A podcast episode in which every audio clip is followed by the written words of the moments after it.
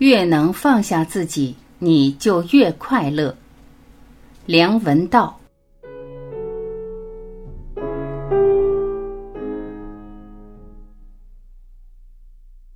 想悦己，你得先弄清楚究竟谁是你自己。也许你和我一样有过这种经验：一件起初看来会让自己开心的事，最后却反而让自己痛苦。比方，现在大家都在热议的 iPad 和 iPhone 四。假设我想我也可以拥有一件，必定会很快乐。于是我高高兴兴地跑去排队购买，结果排队时被人插队，踩到脚，日晒雨淋，终于轮到我了，却说卖完了。我可能因此变得好生气、好愤怒。原本想要悦己的事，结果变成虐己。我还认识有一些人，一辈子都活得很难过，总是记得十年前某某人欺骗他、伤害他，或是某些童年阴影让他很不快乐。其实他仇恨的那些人，有的说不定早就不在人间了，剩下的也早就不再来往，发生的事早都变成历史。真正让这些事过不去的，其实是这个人自己放不下。这时，这个自己就变成封锁自己的牢笼。他被关在那些难过的记忆里面，太在乎自己要求的正义没有获得，补偿没有实现。他想用怨恨来补偿快乐，却离快乐越来越远。你看，我们变得和追求快乐的目的背道而驰，往往是因为没搞清楚那个想要取悦的自己究竟是谁，他是哪些部分构成的。或是糊里糊涂把父母、老师、朋友，甚至大众传媒告诉你的需要，不假思索地当成自己的需要；或是固执地认为应该坚守一个理论上不应该改变的自我，把自己变成自我的囚徒。所以我常觉得，放弃自己这个概念时，说不定会快乐很多，轻松得多。和自己保持距离，才能找到你自己。我们常常要透过别人这面镜子才能了解自己，但既然是镜子，就有可能变形或扭曲。这时，我们要靠自己敏锐感觉看清楚自己。每当你觉得快乐或不快乐、满足或不满足时，你都清楚地跳出来看一下自己。这时，被刺激、被满足的究竟是什么？我需要这样的满足吗？人的确很难认清自己。唯有常常问自己问题，离自己有点距离，才能清楚看到那个状态下的自己是什么。拿最近发生在我身上的一件事来说吧，上个月我到北京工作，刚到第一天，正在准备第二天一场千人的盛大活动，家人忽然来电话告诉我，我从上大学起养了十七年的猫小吉忽然死了。那一刻，我脑中一片空白，毫无意识地猛然站起来。小吉像我的女儿一样，跟我很亲，从小就会爬到我的毯子上来睡。我一直看着她长大。我连着好几天都摆脱不了那种空白，不可抑制地想象她最后倒在地上的那一刻，她可能拼尽力气地发出最后的哀鸣，亦或疲惫已极地沉沉睡去。生命究竟是什么？那具躺卧的躯体分明就有小吉的样子，但他比起之前还爬得起来的活物，到底少了些什么，或者多了什么呢？我很难过，就像失去一位亲人。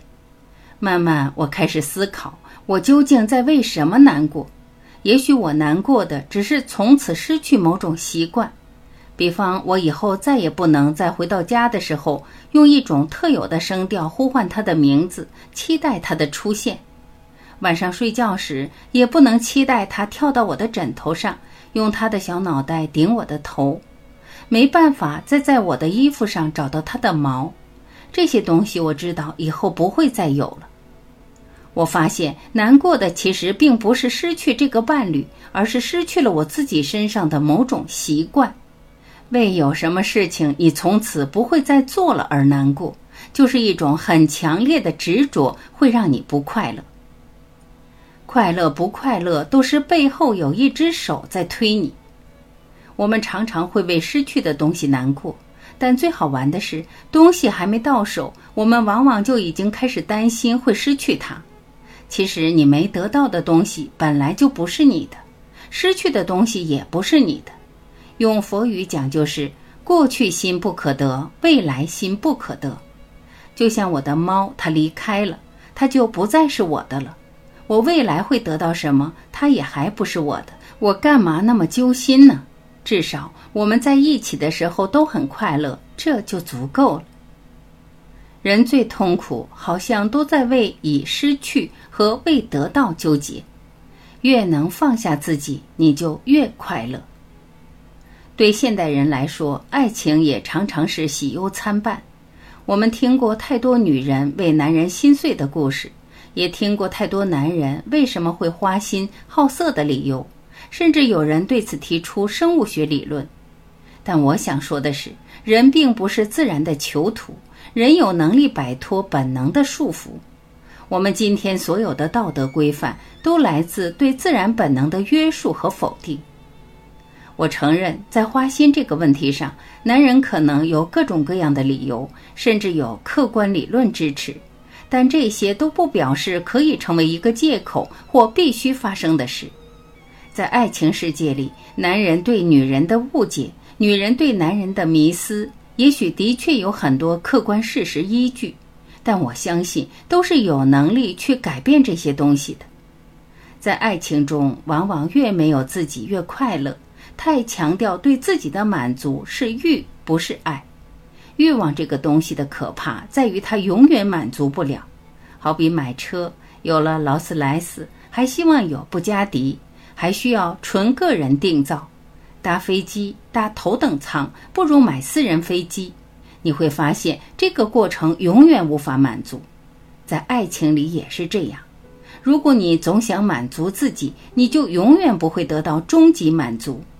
当你越能放下自己，投入像冒险一样的过程里面，你才开始快乐。越不期待目的，越能得到意外惊喜。我们常说。生有涯而知无涯，于是常常有人要我开书单，希望能在有限的时间里多读有用的书。可我总觉得，读书到底有用没用，我没办法帮别人回答。从我自己的经验来看，一切起初看来很没用的书，有时却会变得很有用。这个有用是超出你原先想象设定范围的。我这辈子到现在拥有的或者获得的最巧妙的想法，恰恰都来自读之前没想到它会给我带来这种用处的书。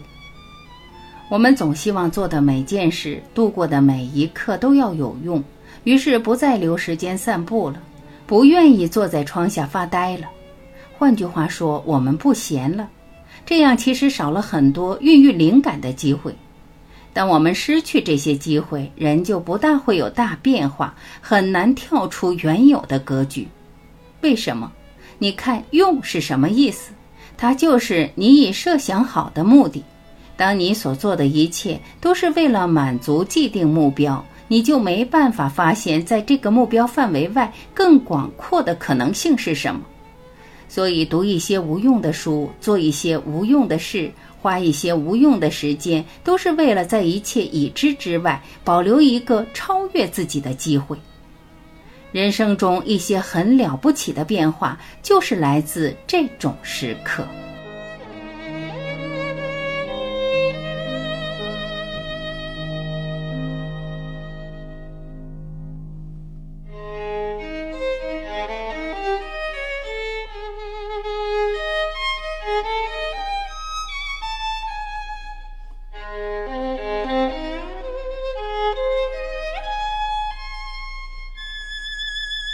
感谢聆听，我是晚琪，再会。